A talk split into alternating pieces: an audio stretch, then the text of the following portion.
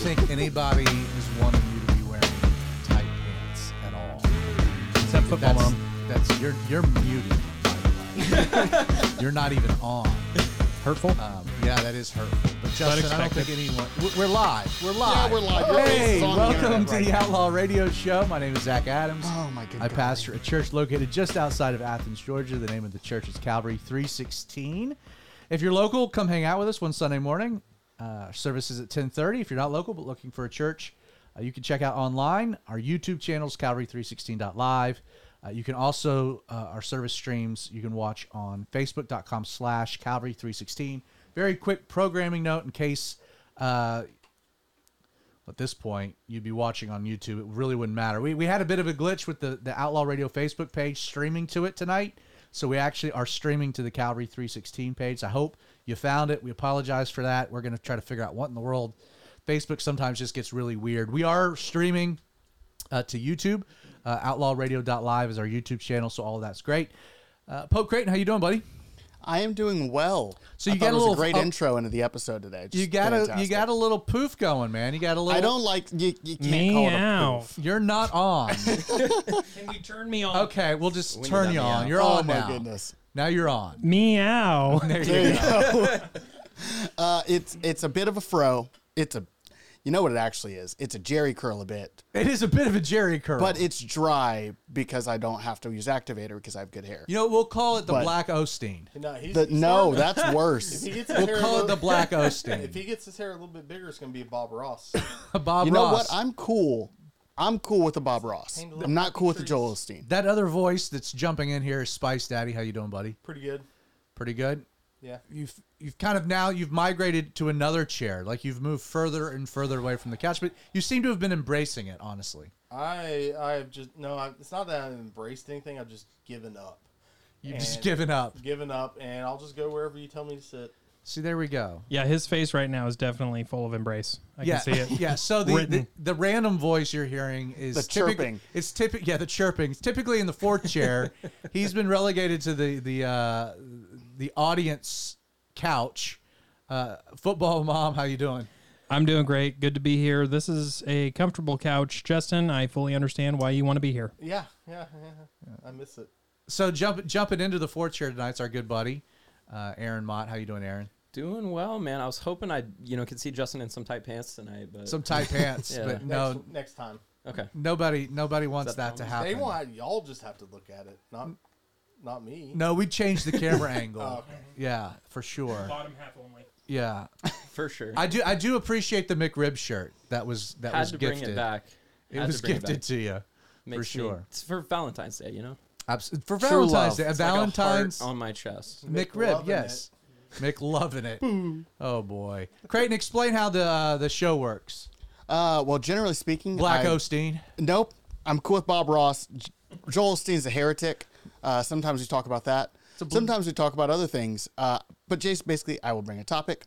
Uh, we will discuss that topic, or Zach will make a Bible study out of it, depending on the topic. It can range from anything from whether or not Joel Osteen is a heretic to um, last week we did an interview with Zach and his dad, and it was a very good good episode. Go back and watch it. His dad's fascinating. Been a pastor for I think we said 43 years Forty three years. Yep. which is longer than I've been alive by a good margin. Um, so what happens is we do that. If you are watching live on either YouTube or Facebook, you can get in the comments, and you know if you have comments, questions, or concerns about what we're saying, you can put those down there. And if I think Can it's a good interact in real time. in real time, uh, assuming that I like the comment and I think that it's pertinent to the conversation, I will then say it to the room, um, and we'll discuss that as well. Um, there's also a text line, but I can never remember the number. Six, so that will seven, go eight, Zach. eight, eight, Hold on, three, I have to type it into the Three, comments. three sixteen. Six seven eight. 883-3316.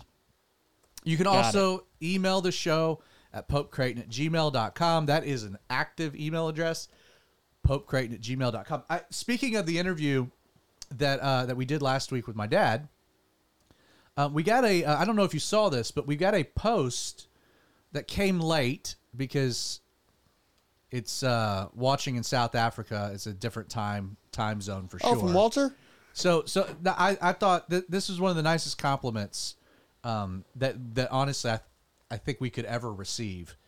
He posted this. He says, "What your dad said about the first time he heard Pastor Chuck and how he preached the Bible in a way that he had never heard before.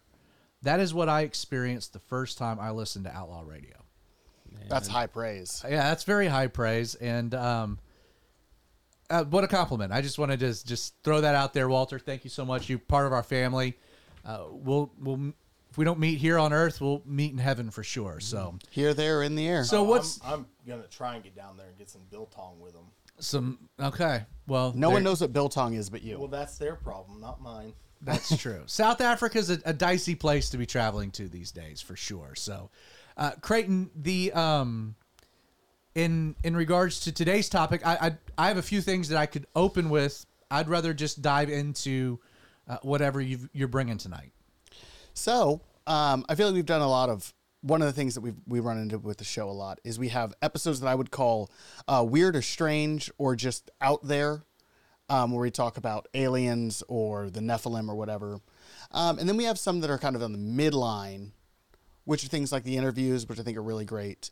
Or, or Um, you pick or you pick like a random like a bizarre like oh so that happened. Right, or Segment. a Bible verse where it's like that's in the Bible. What is that about? Um, today I wanted to go back and just do like because we've done a lot of weird ones recently. I want to do something that is very uh, basic, like just Okay.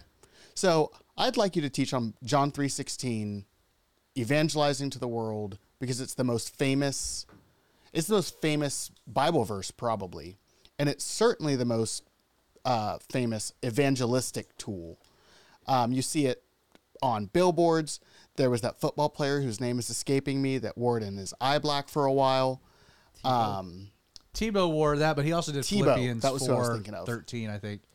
Tebow Um, kind of rotated his his eye black. well, I appreciate that. Try not to talk Variety about is the spice of life. Yeah, his Florida days. Um, but yeah, I'd like you to just teach on John three sixteen and presenting the gospel to the world. Famously, uh, John three sixteen. I guess beginning in the '80s, there was that that movement. I think it was mainly in Detroit, where a guy had season tickets to the uh, football game, and, and it was anytime they kicked a field goal or an extra point, he, He would was hang right the behind banner with the- in the end zone, and uh, that that kind of put it into kind of pop culture. Uh, John three sixteen. I think you're right. It's probably the most famous verse um, in the scripture. I think even even people that aren't Christian um, or have very limited Bible knowledge are familiar. Uh, For God so loved the world that He gave His only begotten Son, that whosoever believes in Him should not perish but have everlasting life. It's it's the, um, I, it's the most famous verse for good reason, to be real, because it really is the s- summary statement of not just what the gospel message is, but what the entire life of Christ is and what the ultimate manifestation of all the Old Testament prophecies and you know that God loved the world that he gave his only begotten son. His name is Jesus. And then it gives the way of salvation. You know those who believe in him should not perish but have everlasting life. So there's reason I guess my point there's there's a justified cause for the notoriety of the John 316 uh, verse. There's a lot of other really good, interestingly, uh, a lot of other good 316 verses um, in the scripture. Um, hence why we're called Calvary uh, 316. It was on Calvary that God so loved the world that he gave his only begotten son. And so uh, Calvary 316 is a play off of John 316 uh, in, in addition to several other good 316 verses and the fact that we are located uh, off of Highway 316 all kind of comes together uh, nicely. Um, John 3:16. Before before I get to the text itself and- set some context and we just got to have a conversation. You guys have any uh, preliminary initial uh, thoughts on the verse? Anything you want to jump in? Yeah, I think it's a very defining verse for Christianity in and of itself. I mean, because it's it, it's that verse that separates many of the other religions of the world. You know, a lot of the other religions they they they never mention the love of their God. The God is an overbearing. Uh, uh, how do I say this? It's just Tyrant? overbearing tyrant. A lot of times, he doesn't love. He doesn't love the the, the people that he rules over.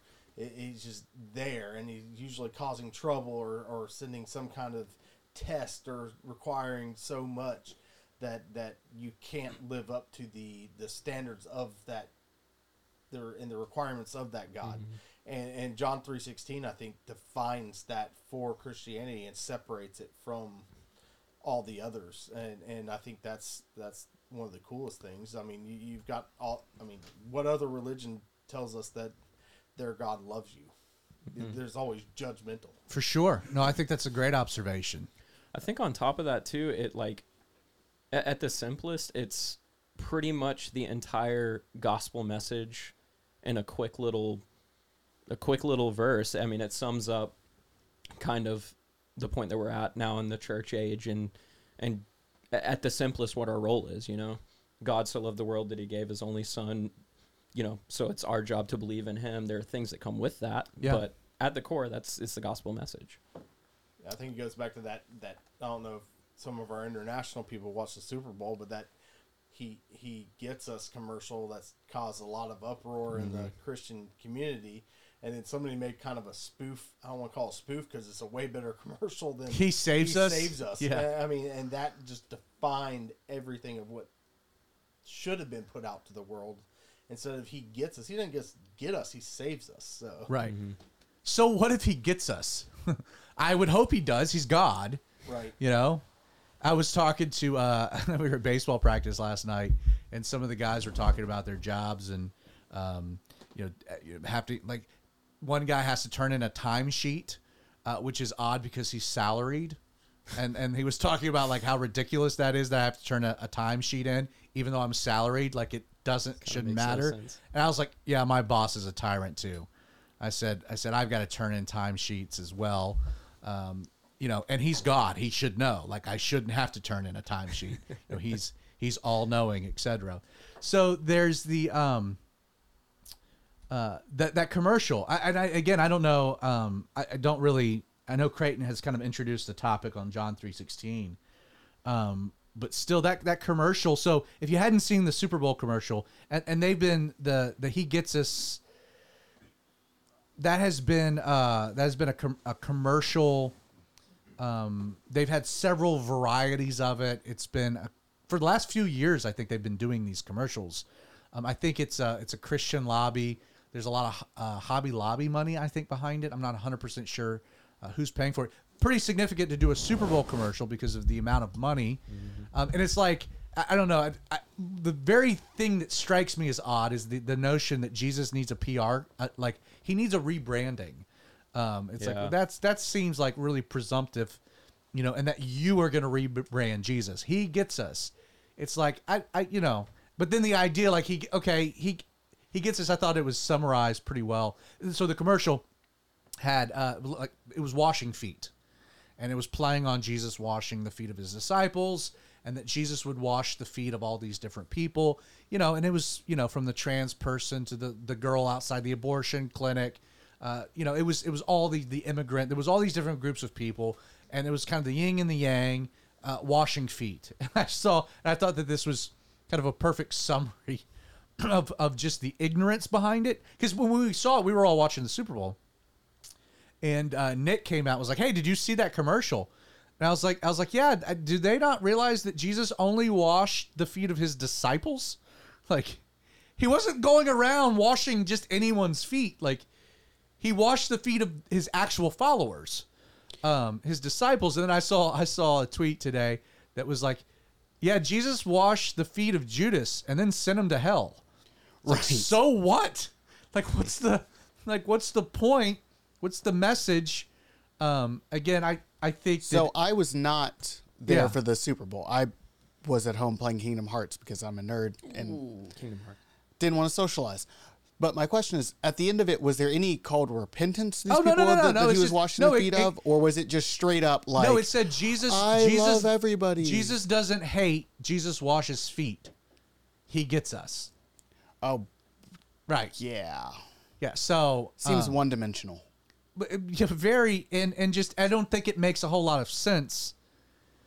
That's neither here nor there. I do think that that will kind of tie into this uh, this particular topic, Creighton, that you that you've introduced. Um, it seems as though football mom's kind of chomping at the bit to jump in here uh, with a thought. Uh, you've kind of you've kind of gone back and forth with the mic, like I'm ready, I'm ready, and then you back off. So you very That- quickly, what do you got? That is uh, my state of life. Um, No, I think you know honestly, I did. I haven't seen the Super Bowl. I didn't watch the commercial, but I think it'd be really hard to come up with a commercial in 30 seconds or however long it was that really could put Jesus into that kind of box. You know what I mean? 30 se- what would your what would your 30 second message be? Uh, for God so loved the world that he gave Jesus, his only begotten Yeah, son. but how would you make that into a commercial? Man, just black with text. I mean, you're gonna spend three million dollars. You might as well save some money. You know, it's like Kanye West commercial where he dropped seven million dollars for it or whatever. You hear about that? And he just filmed it with his iPhone. It's like that makes sense to me. You're gonna spend all the money on the commercial. You know, Okay, serious tangent. I saw a clip of that on Instagram. Was that a real commercial that he paid for? yeah, yeah. He paid seven million dollars for it or something like that. Okay. Um, yeah, it's crazy. But um, so John three sixteen. Let's let's take a second and and um, first, I think the first observation is who who actually makes the statement. Uh, that's a quote. It's a quote from Jesus. those are the words of Jesus. If if you have one of those Bibles where Jesus' words are in the red letters, this is in red. Um, this is it's you, you could even say this is probably um, the most quoted statement of Jesus' entire ministry. Uh, more people know those words of Jesus than anything else. That that that Jesus Jesus made that statement. That that's a quote. You know, you can put in quotations and then dash Jesus. This is him saying that, and he's saying that in in the context of a very interesting uh, theological discussion. Not with not just a, a normal run of the mill um, plebe. Um, this is um, John chapter three is a an interaction that occurs um, at the very beginning of Jesus' earthly ministry. Um, Jesus is he's known, he's a known quantity. Um, but John actually records um, a lot of that first year uh, that the synoptic gospels leave out. Matthew, Mark, and Luke uh, really focus primarily on Jesus' Galilean ministry, um, whereas John, again, writing much later and probably with the intent of recording some of this stuff, focuses on the early first year of Jesus' ministry, where he spends a lot of time uh, in Jerusalem, Judea. Um, this is really before he's even uh, codified what we would call like the 12 apostles. This is very early on. He's a known quantity. He's been baptizing down in the Jordan. He's been preaching. Uh, he's known as a rabbi. Um, he's in Jerusalem, seems to be the context. And another scholar, um, a man by the name of Nicodemus, um, who is a member of the, the Jewish Sanhedrin. He's a Pharisee. Um, he is part of this 70 member ruling body. Um, his charge is to evaluate teachers, to evaluate what's being taught to the people. It's kind of his his responsibility. So the fact that he comes to Jesus, he wants to have this conversation. Hey, you're saying some things about the kingdom of God. You're saying some things about heaven. You're saying some things that are very interesting. He comes privately at night. Again, this is not a public conversation. There's not to be a public spectacle. Uh, this is a private exchange of a genuine seeker, Nicodemus, a man that is hearing what Jesus is saying. He's watching, he's observing, he's wrestling, and he wants uh, he wants more. He- has questions. Uh, Jesus takes this audience. You know, it's it's been called the first Nick at night. Um, Nicodemus Nicodemus comes to Jesus with some genuine, sincere questions um, big questions. Um, it's a great chapter, John chapter three. They deal with a lot. This is famously where, you know, Jesus will coin the phrase that's used. It's a Christianese term, but Jesus, you know, it's talking about, you know, what he came to accomplish. And Nicodemus is, you know, he's talking about rebirth. You need to be born again. If you want to enter the kingdom, you need to be born again.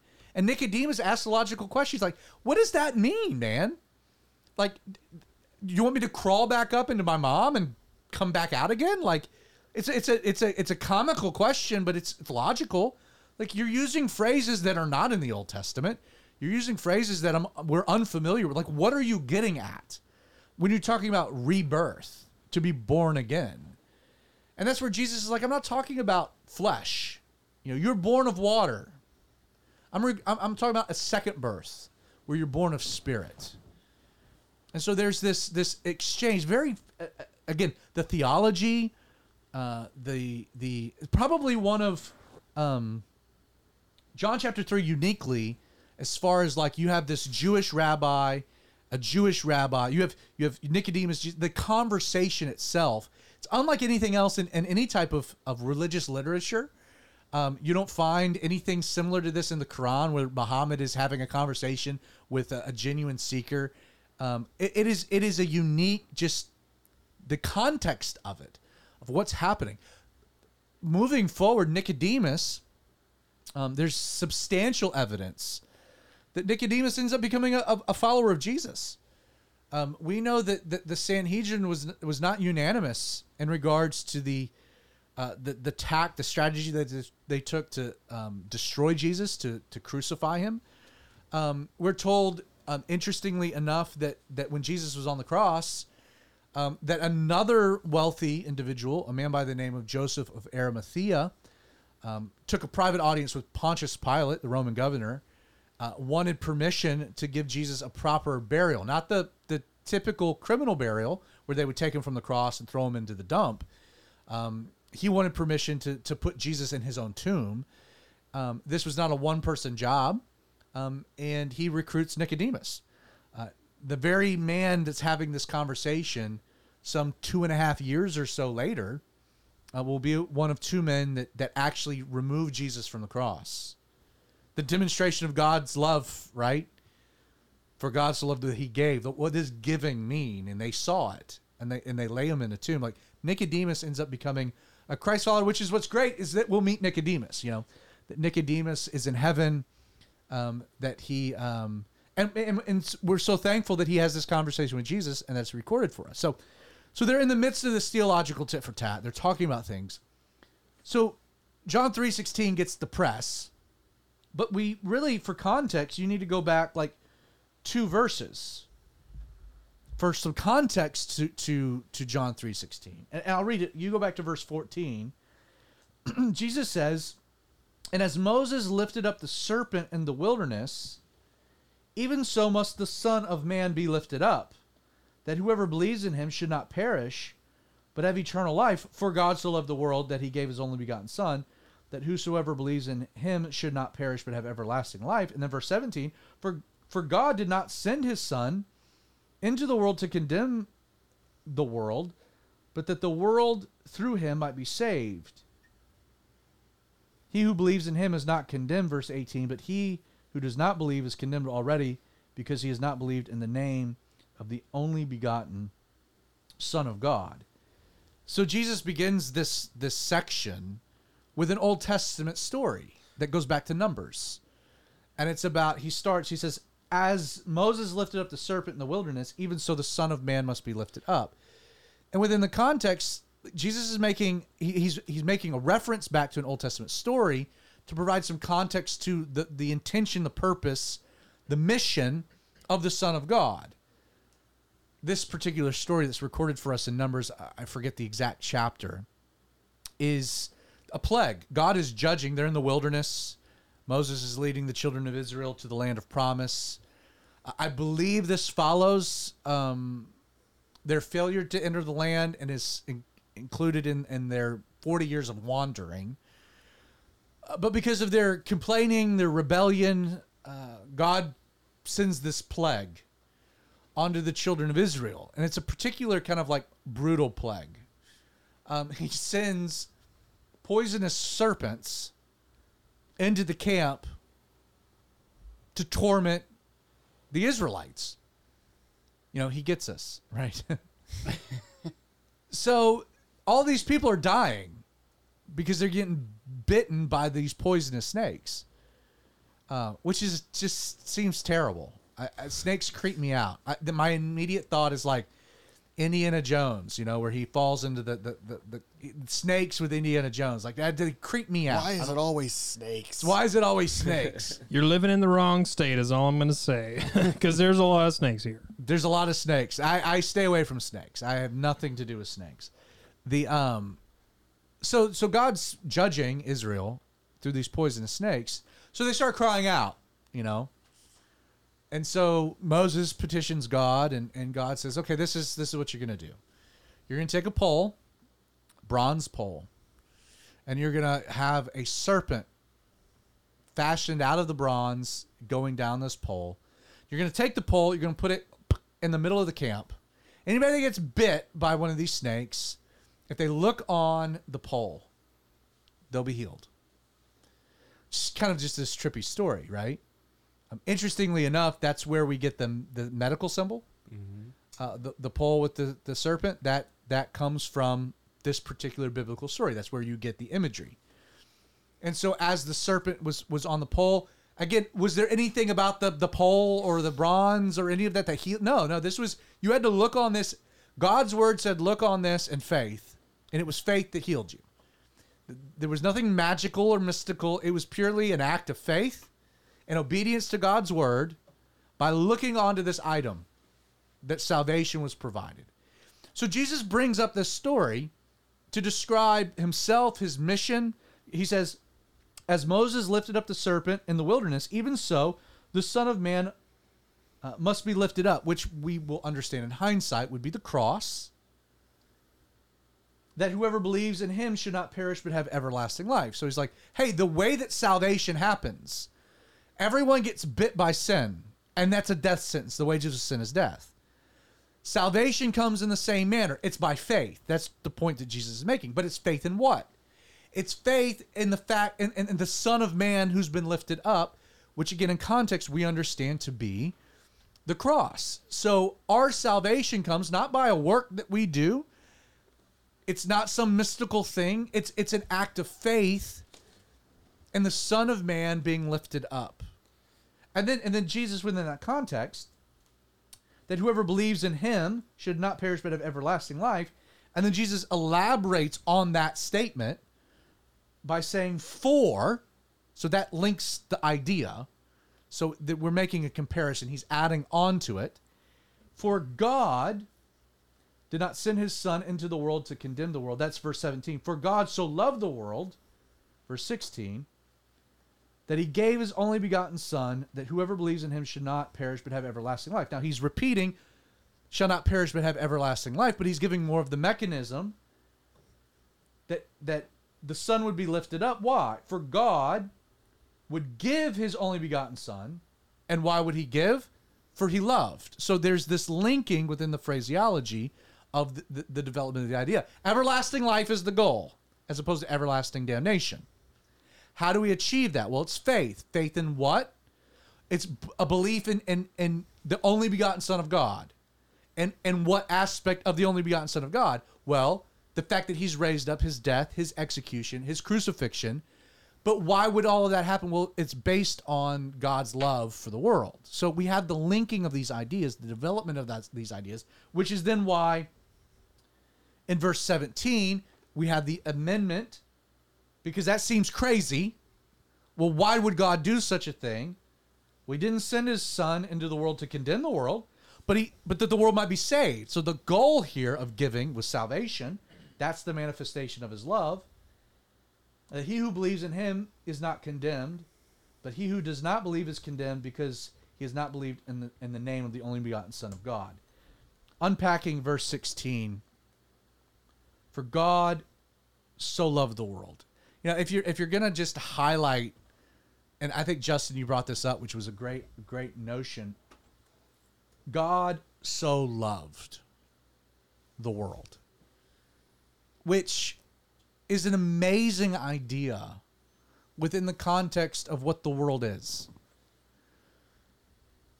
The world, that phrase, the world, within its biblical notion, like the development of that idea it's a contrast to heaven. It's a contrast, like it's fallen, it's sinful, it's wicked, it's evil. Uh, Egypt was a picture of the world during the Exodus. As a result, it's a place of bondage, slavery, servitude. Sodom and Gomorrah, picture of the world, perversion, sexual deviancy, war, the world. You know, peace is related to the kingdom of heaven, joy, the kingdom of heaven, misery, suffering, And, the world exists in this context because it has rejected God. Um, God didn't just put man into the world, he put man into a garden. Because of sin, man was expelled from a garden into the world.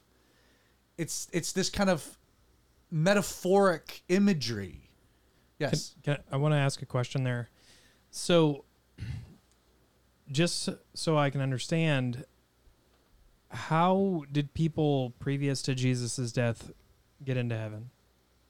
Okay, so it would still be uh, faith and a coming Savior.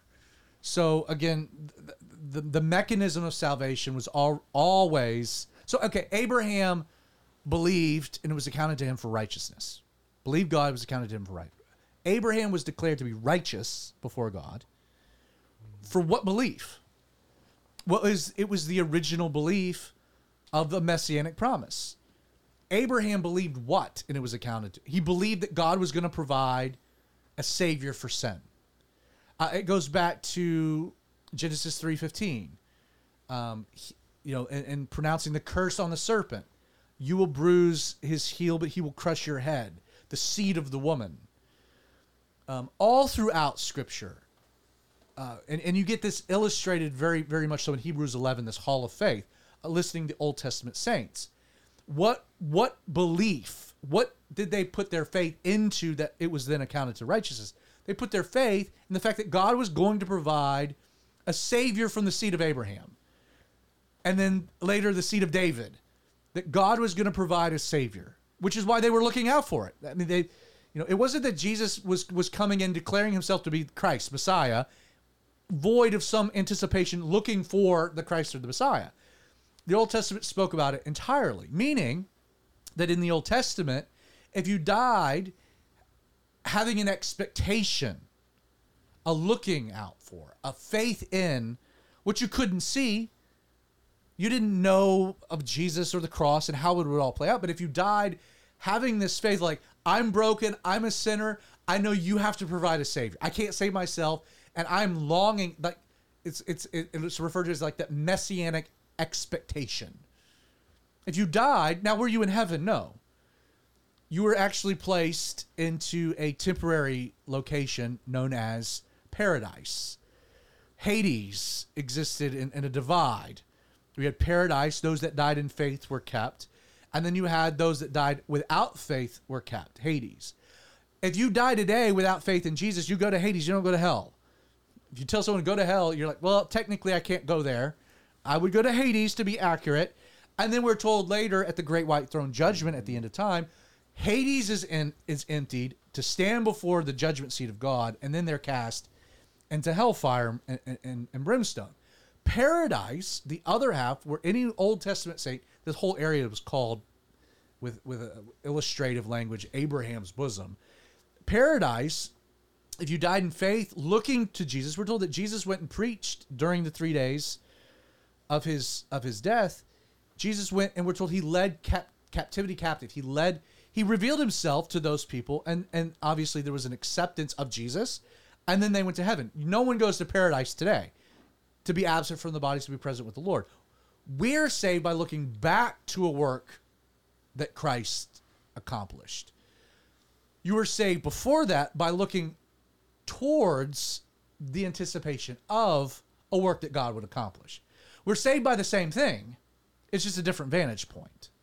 So why don't modern, for lack of a better term, woke Christians, the new modern church, how, I feel like they misconstrue this verse where they they get the God loves part, and they get the He's not here. Jesus wasn't here to condemn them, but they miss the whole Jesus is a righteous judge part. Like where? Well, let's get let's where- actually Well, like, what part mm, of see that what- is the righteous judge? I didn't hear any of that. well, it's not in that. very verse, no no but no like- it's there no very quickly let me get there it's it's absolutely there for god so loved the world so god loved the world so much it caused him to act and what was the action that he gave his only begotten son that he gave jesus that whoever believes in jesus should not perish but have everlasting life. The operative and important word is he gave. What did how did he give? What did he give? God loved the world so much that he killed his only son on the cross. For what? So that those who believe in his atoning work on their behalf might be saved and receive everlasting life. Like the bloody part of the verse is what it means that he gave. His motivation was his love for the world. The result would be faith in Jesus to provide salvation. But the he gave part, why did he give? What took place in the gift? What occurred on the cross? Jesus, being the Son of God, being sinless and spotless, being undeserving of any of this, was nailed to a tree for what reason? So that the wrath of God for our sin would be satisfied by his sacrifice. What is our belief that saves? It's not just in Jesus. It's that Jesus was given by God to be an atoning sacrifice for my sin. That's the belief that saves. If you believe that Jesus is God, great, you will go to hell because Satan believes that. So do the demons. If you believe that Jesus was a great teacher, cool, you'll die and go to hell. The only be- you believe Jesus is a friend, a good guy, a moral example, you'll die and go to hell. What belief in Jesus saves? It's the belief that he's a savior. How is he a savior? Because he he he saves by atoning. And that you need saving. And that you need saving. So so like the the for God so loved the world. Great. That sounds great. He loves the world. But do you realize his love for the world caused the the most tragic mischaracterization of justice ever to occur in the history of the planet? That Jesus was crucified. The Romans didn't kill Jesus. The Jews didn't kill Jesus. You didn't kill Jesus. Who sacrificed Jesus? God did.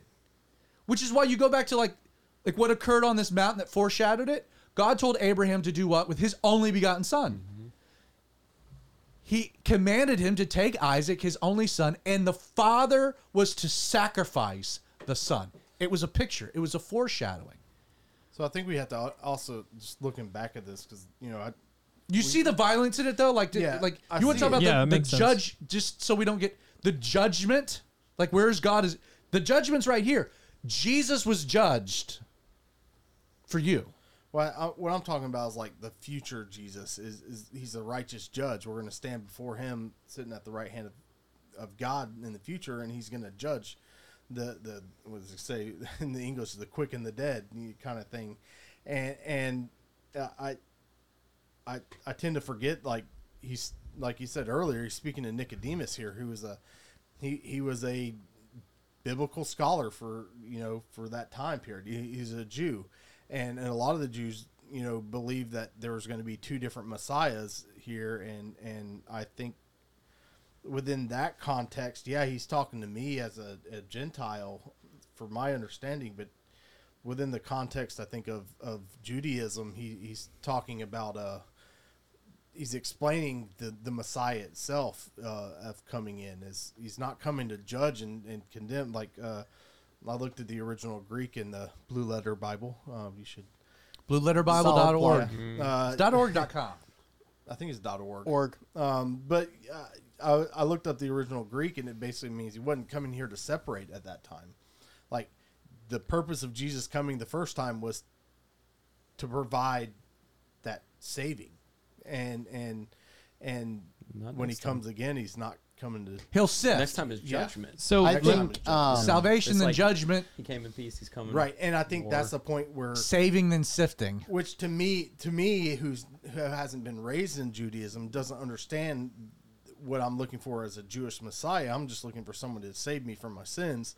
Like this is what Nicodemus needed to to understand is like he's coming to first save, and then when he comes again, it, he's coming to judge. And I think that that makes this verse even more more so with with that understanding of it. Black, I think, Black Osteen, what do you um, got? I hate that name. Um, I think because I really like the question that you asked. I don't know, 15 minutes ago at this point, um, about how, like, what is the what is the fault of the progressive Christians or whatever, and where they lose this because it seems so simple, and I think the the difference is it's a problem where they read verse 17 and they don't read verse 18. Because verse mm-hmm. 17 is for God did not send his son into the world to condemn the world, but that the world through him might be saved. Beautiful. Jesus is here to save us. But they don't read 18, which is where it says, because he who believes in him is not condemned. And then importantly, but he who does not believe is condemned already because he has not believed in the name of the only begotten Son of God. They like that. They like 17 and they don't like 18 because 18 is where that judgment comes from. Well, uh, it that you are already condemned. So let's let's add. Um, let me let me build off of that because this is the other part that they don't they don't like. They focus on for God so loved the world. They don't like to talk about what it meant for him to give. And what they totally avoid is is the options that humanity faces. So the bo- bottom half of verse 16 should not perish but have everlasting life. So so humanity has one of two options. Like your, your destiny is one of two things. Perishing or everlasting life.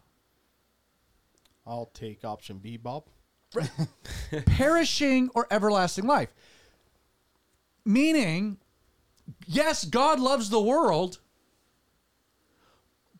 but the world's going to end up in one of two places perishing or everlasting life. But even in the context of his love, the way you get to one or the other is what you deal with Jesus and that's and that's the misconception. Like okay he gets us. The problem is is so what? Like he You gets get us for him. for what reason? Little hint, and the words of the great Michael Jackson and many of the other uh, celebrities of the '80s: "We are the world." right right. Uh, but like now i i get i get the the sentiment. The sentiment is like well hey jesus loves the sinner and i think that's what they're trying to emphasize hey if you've had an abortion jesus loves you if you're if you're struggling with gender identity jesus loves you if you are an immigrant jesus loves you that okay christians might not reflect the love of god and the way that they should. But you need to know, and this is why we're doing this marketing campaign, that Christians don't represent Jesus well, that he loves you. And that that's an okay message, but it's completely incorrect. It's the for God so loved the world part. But then it ends there. Okay, he gets us. He loves these people. So much so that he died on the cross to make them something else To change them inherent. to change them into a new creation. Well, it's possible that, you know, it was just trying to draw their attention. You know, it's like, okay, well, maybe, you know, you thinking from a, someone's perspective who doesn't know Jesus. Yeah. Okay, well, what do you mean he gets us? How does he get me? And, you know, the hope is that, you know, you could look at it cynically, and I totally understand. Uh, I get it, you know, but at the same time, so it might draw somebody to think, you know, how does he get me? Why does he get me? What was the cause of, you know, what does that even mean? But my deeper question is, why did why was that required? Well, I think What- that's where that spoof commercial that I was talking about before, where they redid the commercial, where it ended, I'm pretty sure saves Colette us." put that in the comments on Facebook, by the way. Yeah, it's like they changed it. He saves us, and they put a bunch of people that have converted, like that. uh, Jesus changed their life. Everything from a former Ku Klux Klan member to to a former jihadist and stuff like that. And he's just like he saves us. So yeah, he gets us. He gets that. You know, we're sinners, but like he saved these these people and gave great like testimony just by showing their picture and what they were before and what they are now into like what he changes us to be. You know what commercial they were running in Sodom and Gomorrah? He gets us. That's strong. He gets us. So much so that he came down and he witnessed it all. That's that's my thing with He, gets, us, and then what did you do? He judged. there is no incentive to change. There is no recognition of sin. There is no needing a savior. It's like, oh, you know, wherever my life is at now, whatever I got going on, he gets it. He gets it. There's there's there is no incentive for change. There's no incentive for transformation. But the it doesn't. I don't know.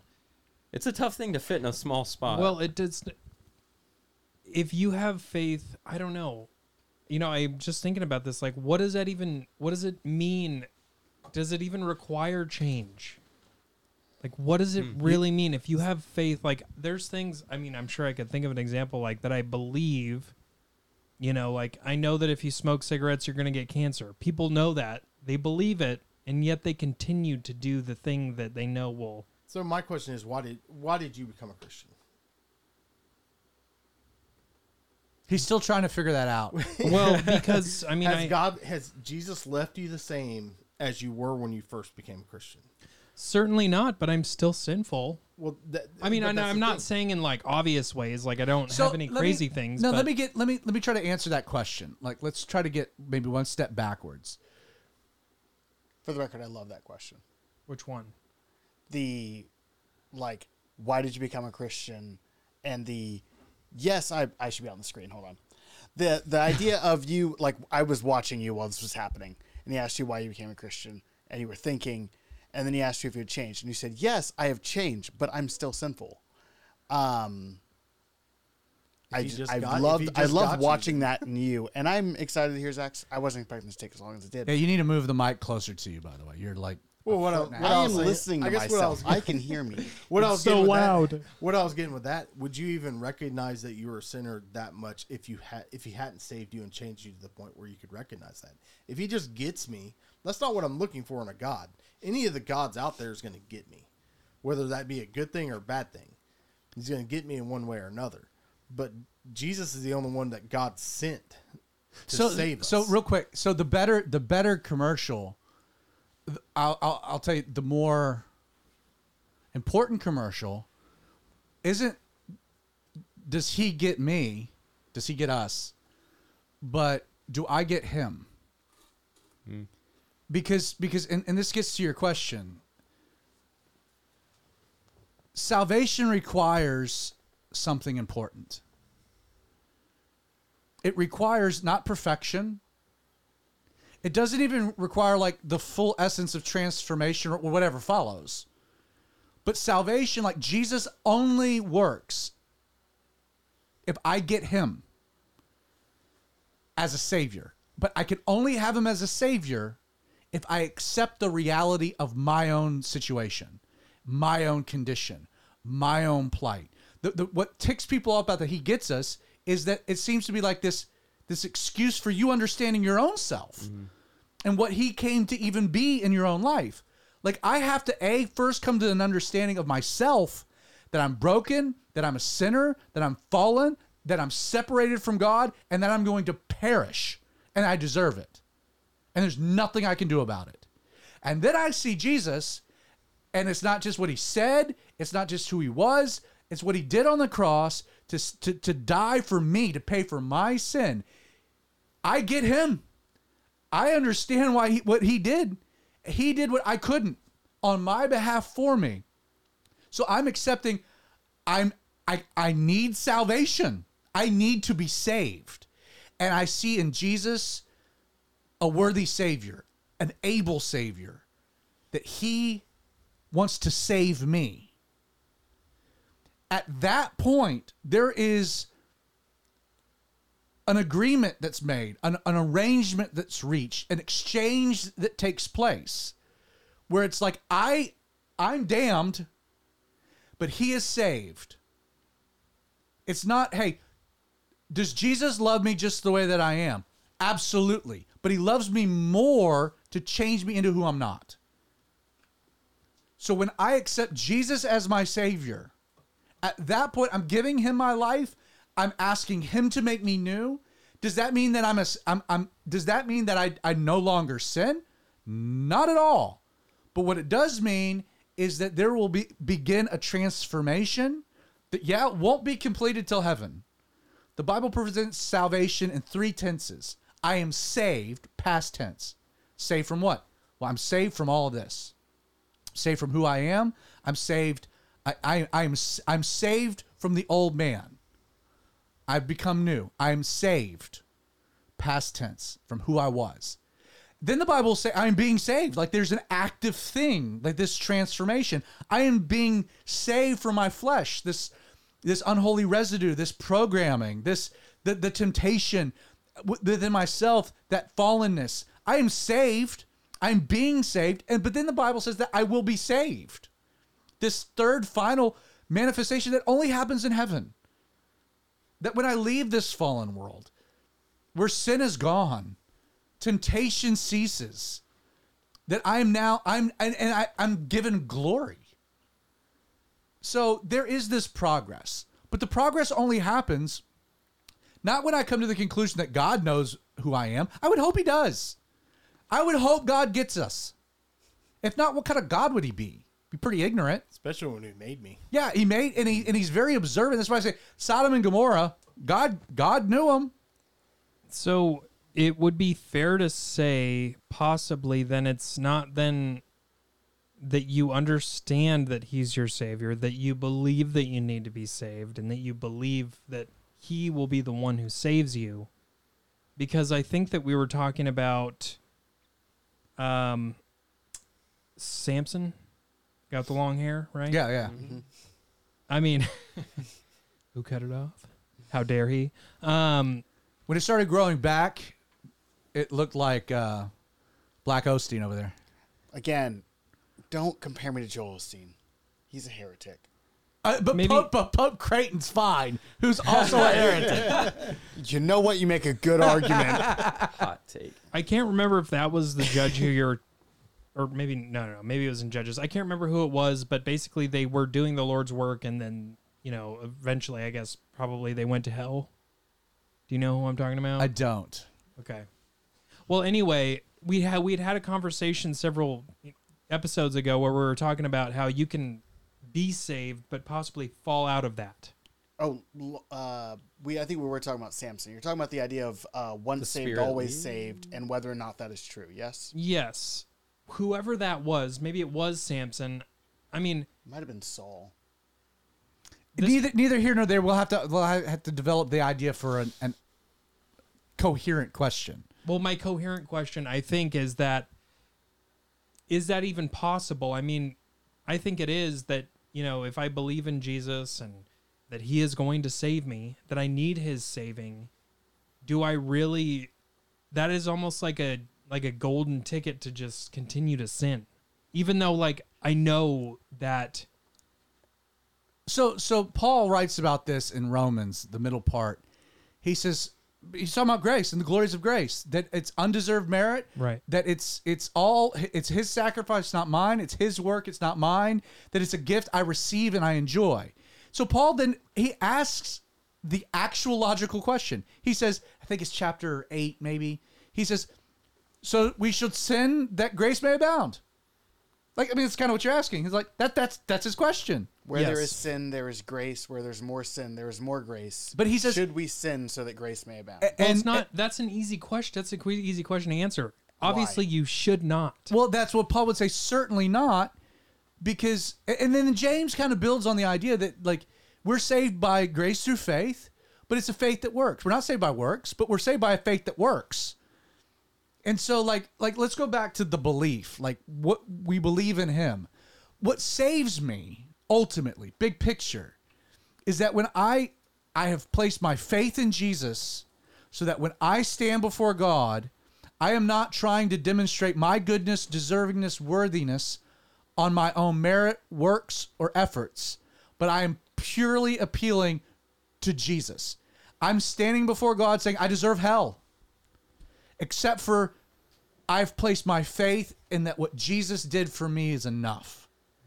And that's where when God then sees you, he sees you justified, righteous, just as if you'd never sinned, righteous because he sees Jesus. It's his covering. The other option is you reject what Jesus has done and you stand before God and say, Hey, I've been good enough. And God says, You're not. And you perish. Now, the reality of what Jesus does for me on earth, like that plays out in heaven. But in the moment, okay, let- let's go back to the whole context. There was a man, verse 1 of chapter 3, Gospel of John. There was a man of the Pharisees named Nicodemus, a ruler of the Jews. This man came to Jesus by night and said to him, Rabbi, we know that you're a good teacher come from God, for no one can do these signs that you do unless God is with him. Jesus answered and said to him, Most assuredly, I say to you, unless one is born again, he cannot see the kingdom of God. Which is very interesting because did Nicodemus phrase a question? No, he says, Most assuredly, I say, he says, he says, You're a teacher come from God. No one can do the signs that you do unless God is with him. There's no question. So Jesus answered a non question. He knew. He said, I'm telling you, most assuredly, take it to the bank. Unless one is born again, he cannot see the kingdom of God. He's like, Nicodemus, I know what you're here for. You want to know about the kingdom of God. How do I enter the kingdom of God? How do I see the kingdom of God? Jesus says, You have to be born again. So Nicodemus says, How can a man be born when he's old? Can he enter a second time into his mother's womb and be born? So Jesus answered, He said, Most assuredly I say to you, unless one is born of water and the Spirit, capital S, he cannot enter the kingdom of God. That which is born of the flesh is flesh, that which is born of the Spirit is spirit. Do not marvel that I said to you, You must be born again. The wind blows where it wishes. You can hear the sound of it, but cannot tell where it comes from and where it goes. So everyone who is born of the Spirit. So Nicodemus answered and said, How can these things be? And then that's when Jesus goes into this dissertation that culminates with, For God so loved the world that he gave his only begotten Son. How can one be born again? How can one be born of the Spirit? How can one have the Spirit of God in their heart? And he understood this reference to Jeremiah. I'm going to take out the heart of stone. I'm going to replace it with my spirit. Nicodemus knew the prophecies about transformation and being made new, the new covenant, the new covenant idea. And Jesus is like, you need to be born again. You need the Spirit of God inside of you. That's how you'll see the kingdom of God. He's like, how, do that, how does that happen? So we focus on, well, we believe in Jesus so we won't perish and have everlasting life. That's the golden ticket. That's the selling point. Heaven, not hell sounds great. But don't forget the context is personal transformation right now on earth. Can I throw out an idea? How can I be born again? And then Jesus says, Well, for God so loved the world that he gave his only begotten Son. That, your belief in that, that is what causes rebirth. That is what causes transformation. That's what causes the old to become new in a practical sense right now. You're born of flesh, everyone's born of flesh. You must be born of spirit, which speaks of a present active thing that has to happen now. Now, it has long term results in heaven, but that belief in Jesus isn't just about eternity. It's not just about everlasting life. It's not just a get out of hell ticket. It's about rebirth, which is what the He gets us doesn't. Whether they get it or not, I don't know. They just are incomplete in the thought. Mm-hmm. He gets us for what? To change us. It's all you have to add. He gets us and he wants to change us. He wants to heal us. He wants to transform us. He wants to mend broken hearts. He wants to take the woman who's who's who's had an abortion. He wants to heal her. He has a future and a plan and a hope for her. He gets us. Who cares if he gets us? It's what he wants to do with us. Mm-hmm. Like that's the gospel. And that's what this doesn't this commercial is why people are upset. It's like that doesn't so what? It that's not the gospel. That doesn't give the world anything. Cuz every god gets us. And he handles us different ways. It's unique that God so loved the world that he gave himself. That's different. Creighton, you were about to jump in. yeah, I was. What I, I, got was. preachy there. that is kind I of did. your job. I did. I got preachy. Hallelujah. Amen. Brother. Um, I wanted to go back. Aaron a was little over there like this. to the the idea that um, you didn't you know, put me on the shall screen. I sin so that grace may abound? And Isaac, you said, well, that's an easy that's an easy answer. No, you shouldn't. And the the part of my brain that wants to poke holes in the things I hear is like, ah, is that an easy question? Because there's a there's a part of me that is like, oh yeah, you give me a blank check, I'm gonna spend the crap out of it. Like, yeah. If you give me all of the money in the world, I'm gonna spend every dollar that I can get my hands on. Yeah, Why wouldn't I send more so that grace like why not? Because you can't, because the, the Holy Spirit convicts you when you do sin. yes, And I- I that's think where I that's was what- getting to, Justin. Thank you. You took the wind out of his sails. Transformation as a byproduct. that is of where I sin. was But it going. kind of goes back to all of us. I mean, like, y- yeah, but but I mean, it's, it- like, I've been a Christian for thirty something years now, and, and you know, has my life been easy? No, definitely not, because I've had to make decisions not on my own accord, but like because I couldn't do certain things that everybody else was doing because I was convicted. I would I and I know I would be convicted if I did those things. Right, and that's what I was getting to. That is what it means to be saved. Is that you like not what it means to be saved, but that's what it means to be saved is that you get that no you shouldn't sin so grace may abound because there are consequences to those things and you want to be what God wants you to be. I don't think you can have those two things at the same time. Again, I couldn't pull the verse if I wanted to, but Jesus says, Can light abide with dark? And the answer is no. You can't live in a world where you are just sinning for sinning's sake because you can, and also be a follower of Jesus. Those two things are diametrically opposed. Well, I think it goes back to also like understanding how Jesus saved us and what he saved us from. Mm-hmm. Like if somebody if if if you were to save me and give your life for me or or something like that, I'm not going to go out and do stuff that I know you're against. You wouldn't be tall. right. that you know I, i'm gonna like if somebody saves me really changes my life like saves my life i'm not gonna go out and continually try and hurt that, that no, that li- your life then becomes theirs, Right. and you live it for their benefit. Well, I mean, not unless that was your nature. With, again, and and I think Paul addresses this um, where, where he, when he goes back to that that verse of you know should I sin like right when he talks about continuing to sin is like putting Jesus back on the cross right? Uh, was that Paul? Yes. yeah.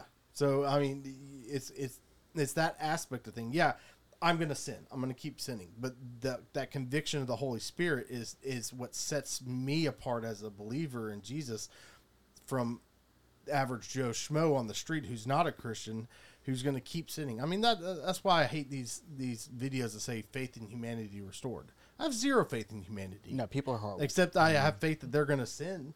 They're going to mm. do the wrong thing. And it's because they don't have Jesus to change them into a new creation who's Now let's has the ability not to. let's let's pivot the topic here to kind of close. I'm we are pivot, getting to that time. and I'm going to pivot in a way that you're not expecting. It's absolutely true. So so the the commercial that he gets us that's riled a bunch of people up. So when Jesus so we're playing off this idea of washing feet. And we're playing off of of Jesus washing the feet of the disciples. And this was the night that he would be betrayed, he'd be crucified. Jesus, we're told, the upper room, the Seder, they're celebrating Passover. Jesus gets up, he girds himself, he takes a bowl of water, and he starts to wash their feet. This is one of like the last, like, lasting moments that he's going to have with these men. Jesus knows what's coming. Um, this is a, a, a real radical thing. What Jesus does is very radical because uh, feet in Eastern culture was viewed as the dirtiest part of a human being. Um, in fact, there's rabbinical writings that said that, that Jews were forbidden from washing feet, that it was a job reserved only for the Gentiles, because you know they were kindling for the fires of hell anyway. That Jews, even Jewish slaves, were forbidden from washing feet. Um, in the East today, feet are still viewed with such a disdain. Uh, Open toe shoes, uh, streets that double as sewers. Your feet got real dirty. It was, you know, it was a thing. Um, again, makes it interesting that when Moses, who was in total abject failure for 40 years wandering the wilderness, sees the burning bush, the first instructions are remove your sandals where your standing's holy. Um, there is this thing where God wants the dirtiest part of us to come in contact with his holiness. For what purpose? For cleansing, to be made whole. Which is why when Jesus is washing their feet, everybody's real awkward. Gets to Peter, and he's the only one that speaks up, right? He's like, no, no, no, no, no, no, no, no. You're not doing this. It's not that he had a foot fetish. It's that, that Peter understood, like, no, this is undignified. I'm not going to allow you to do this. What did Jesus say? He says, if I don't do this, you have no part with me. Jesus, like, laid the hammer down. Why? Because it wasn't about washing feet. Jesus was illustrating through the washing of feet something bigger. That Jesus has to wash us and he has to cleanse us. Which is then why Peter is like, well, if that's the case, uh, don't just wash my feet, give me a whole bath. You know, I'm paraphrasing, but that kind of what Peter does. We are told in Scripture that it is the goodness of God that leads a man to repentance. That it is not the judgment of man that leads a man to repentance. It is not the condemnation of Christians that leads a sinner to repentance. That it is the goodness of God that leads a man to repentance. And as Christians, we are to be his hands and feet in a fallen world. And it should be our goodness, not our judgment, but our goodness that leads people to repentance. So, the one thing that I can say from this particular He Gets Us commercial um, that I'm okay with is that as Christians, what should our attitude be towards the world around us? And it should be kindness. I, I think they picked the wrong imagery to, to, to, eh, to emphasize that because, again, the whole idea of foot washing has a different implication than I think they understood. But just the cultural idea of of humbling ourselves and being being willing to get into the muck and the mire of a person's life to see healing and cleansing. Like if that's the if that's what they were just trying to get to. That hey, Jesus wants to get down into your muck and he wants to cleanse you. And and he gets you. He knows you're broken. He knows you're a sinner. He knows you're messed up. He knows you're struggling. And Jesus isn't scared of that. He's not going to run from that. But he's willing to, to gird himself, take the position of a servant, and have his holiness come in contact with your filthiness. You know what? I'm okay with that. I don't know if that, that was the intention or not. Again, the commercial's vague. And then when they say Jesus isn't about hate, he washes feet. I think people have had an, a, a reaction to the commercial because it, it is it's not so much emphasizing Jesus, it's trying to poke the eye of Christians. Of like, you see, you're not loving enough, or you don't represent Jesus enough. And it's like, how dare you? Like, how dare you? Now, are there a lot of Christians that are misrepresent Jesus? Oh, for sure. I did a series of videos years ago that are on the internet, but you can't find them. Please don't look. Where I, I thought it would be fun to explore, like, what would it look like if if Jesus? We always talk about Christians are supposed to act like Jesus. I thought it would be funny to try to illustrate Jesus acting like Christians. So I took the old like 70s Jesus movies and I cut them up and I overdubbed all the voices and I had Jesus acting like Christians. So one of them was like Jesus was being cliquish or Jesus was being judgmental. That was another one. I said, what if Jesus hated gay people? And so it was actually this scene of Nicodemus coming and Jesus uh, was making fun of him for being gay.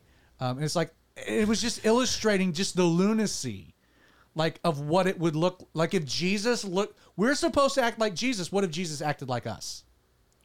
No one would want to follow him. And I think that that's that's a problem that we have, right? Absolutely. Um, I mean, Gandhi said that he likes our Jesus, not our Christians. Right. Yeah. So anyway, any any final thoughts you guys have? Anything? Spice Daddy. Let's roll to Spice Daddy first. We'll work around the room, Creighton. I I mean I like what you said the last part. I mean it, I you know it, I did a leadership conference thing uh, one time with a what I can assume to be majority of people that have never even heard much about Jesus. And uh, one of the last things we did uh, was, you know, I told them about this uh, wise teacher that you know he said to be a basically it ended up being like about servant leadership is is what our theme was, and uh, we washed their feet.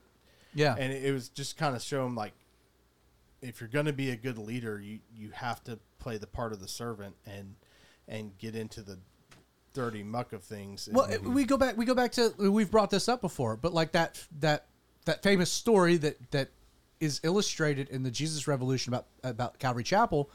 You had all these hippies coming to Calvary Costa Mesa, and the elders have this meeting with Pastor Chuck, and they're worried about they're dirty, they're not wearing shoes, and we just we just put all this new carpet in the building, you know, and that that was like we can't have these dirty people in here with the new carpet. And Chuck's like, this is stupid. So what did he do the next Sunday? He set up a bowl of water out in front of the the, the, sanctuary, and he washed everyone's feet, mm-hmm. And just and just illustrated Christ's likeness and how crazy this was that they cared more about the carpet than about the souls of people. And it kind of goes back to the. I mean, it goes back to the the verse. Where, you know, John three sixteen is yeah. It says God sent His Son, but Jesus talking about this, so he's talking about himself. He's here. talking And- about and, like, himself. God, yeah, God sent His Son, but Jesus chose to do this at the same time. Yes. or else it would have meant nothing. For sure. uh, I, I would have meant something because it's God. But I mean, uh, like He, it had to be free will. it had to be like, a free yeah. will, and, and he did that. And, and and how can you go back after understanding what A a hundred he saved you from, Hundred but b that he chose to do that rather than just it, it's different than me sending sending Creighton to go save somebody than than And Jesus Yeah. even says, "I didn't come to condemn the world, right. but that the world might be saved." Like, Right. th- that's the motivation. And it Uh, kind of goes back to you know when he does come back to judge, like how how sad and frustrating that's going to be when he came to save it and then not everybody chose to be saved. They didn't. Not Yeah. every. And it, it kind of goes back to the. They original- chose to perish. They chose to perish, and it goes back to how many of the Hebrews when they when God told them to look on the snake when they got bitten, how many of them chose not to look at the snake because they thought, oh, that's stupid. A, a copper snake hanging on a Right. stick's not going to save me. Yeah, Uh, I mean, yeah. it, it it it seems like foolishness, and if it, whatever God tells me to do is not foolishness. so, Aaron Mott, what do you got?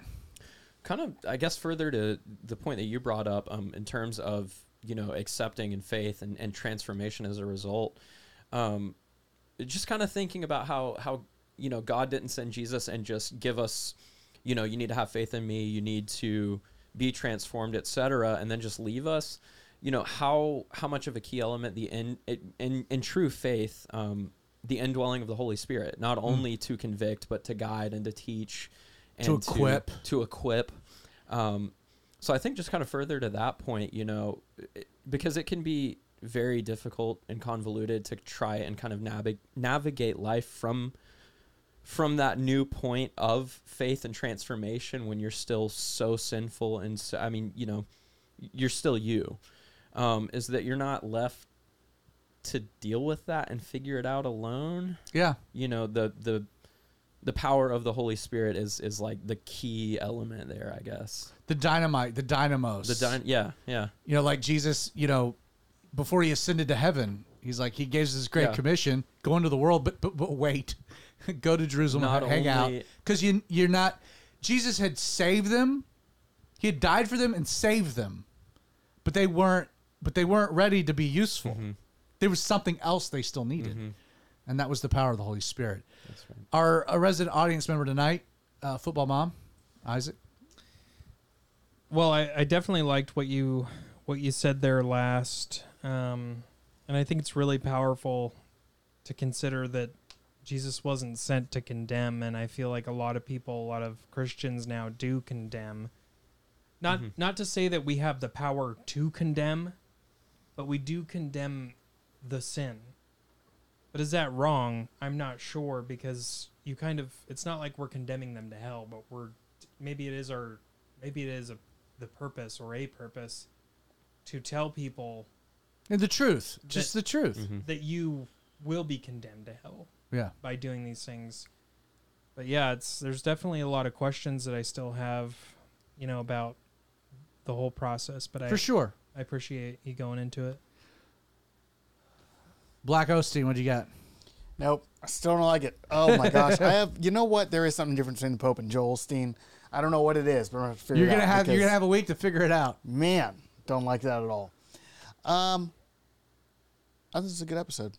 I think there we could spawn three or four episodes off For some of sure, the yeah, no conversations we have, and I'm thinking. Do we have any uh, anything online? Anything we need to, to chirp chirp in there? Um, uh, my mother said that Jesus gets us. Uh, she said Jesus gets us as a thing doesn't require change by those who hear the message, which goes back to what we were talking about Yeah, the, yeah. the idea of the Jesus gets us movement, or not movement, commercial. Miss Ann says hello. Um, and Colette put what I believe to be the um, other commercial, Okay, the, yeah. the parody in the comments on Facebook. So r- real So quick, that's about it. Real quick, uh, Isaac's gonna throw a, a very quick story. We're gonna close with this, and then I'll take us out. So Well, uh, firstly, I just wanted to say hello, Anne. Um, this past week, I this is hilarious, Craig. You're gonna love this. went to get some roof rails, roof rack put on my my car as part of the deal. Um, so anyway, I was down there in Stone Mountain, and they put the roof rack on, and they were putting the last bracket on, and they realized that it was the wrong part. So they called another dealer. They went and got that box. Anyway, Really all that, not a relevant part of the story. but it, but it is though very relevant. Anyway, so in this whole process, I'm there for literally six hours. They're like, it's going to take another couple hours. Do you want to go get some lunch? And I was like, sure. Uh, and I usually would have never gone to uh, Chick Fil A, but I went to Chick Fil A that day. Uh, you know, the Lord's food, and besides the McRib, as some would say. Um, Amen. and I, I get up to the counter and I'm just like, you know, ordering the norm, number one extra pickles, and uh, and this woman was like, "Are you on? Are you on the Outlaw Radio?" And I was like, I'm looking at the menu and I like look down and I was like, "Yes," and she's like, "I'm Ann," and I was like, "Oh my gosh!" It was just crazy this happenstance. So it was That's so cool. really awesome and random. But anyway, it was a pleasure to meet you, Ann. And uh, we'll- Isaac, Isaac, Isaac's famous. That's wild. He's been Did she in call you football mom or just ask you for on? No, no, she called me Isaac. Uh, I think there's probably just some confusion. Is it football mom, Velvet Elvis? You know, I mean, we really need Oh, to I forgot about Velvet Elvis. Velvet Sweet. Elvis. Yeah, man. We Yeah. should go. We're just seeing what lands. Or, Yeah, yeah, Oregon you- Dexter. I think we've gotten rid of Oregon Dexter. Yeah, now, so- Dexter's been punted. Yeah. Uh, Velvet Elvis. I, I That's a still, solid one. I still like that. We might need to get a T-shirt made up. Mm. So anyway, uh, anything left, Creighton? We good? No, we're good. Anyway, all right. I'm gonna hit some music. Thank you so much for joining us tonight at the Outlaw Radio Show. If you're watching, check out the podcast. The audio from tonight will be released tomorrow on Thursday. Apple, Google, Spotify, wherever you get your podcasting. If you're listening to the Outlaw Radio Show, join us live uh, on Wednesday night. Uh, we go live at 8 p.m. So 8 p.m. So if you're watching, check out the podcast. If you're listening, check out the live stream. All that being said, my name's Zach. Hope you join us next week. God bless.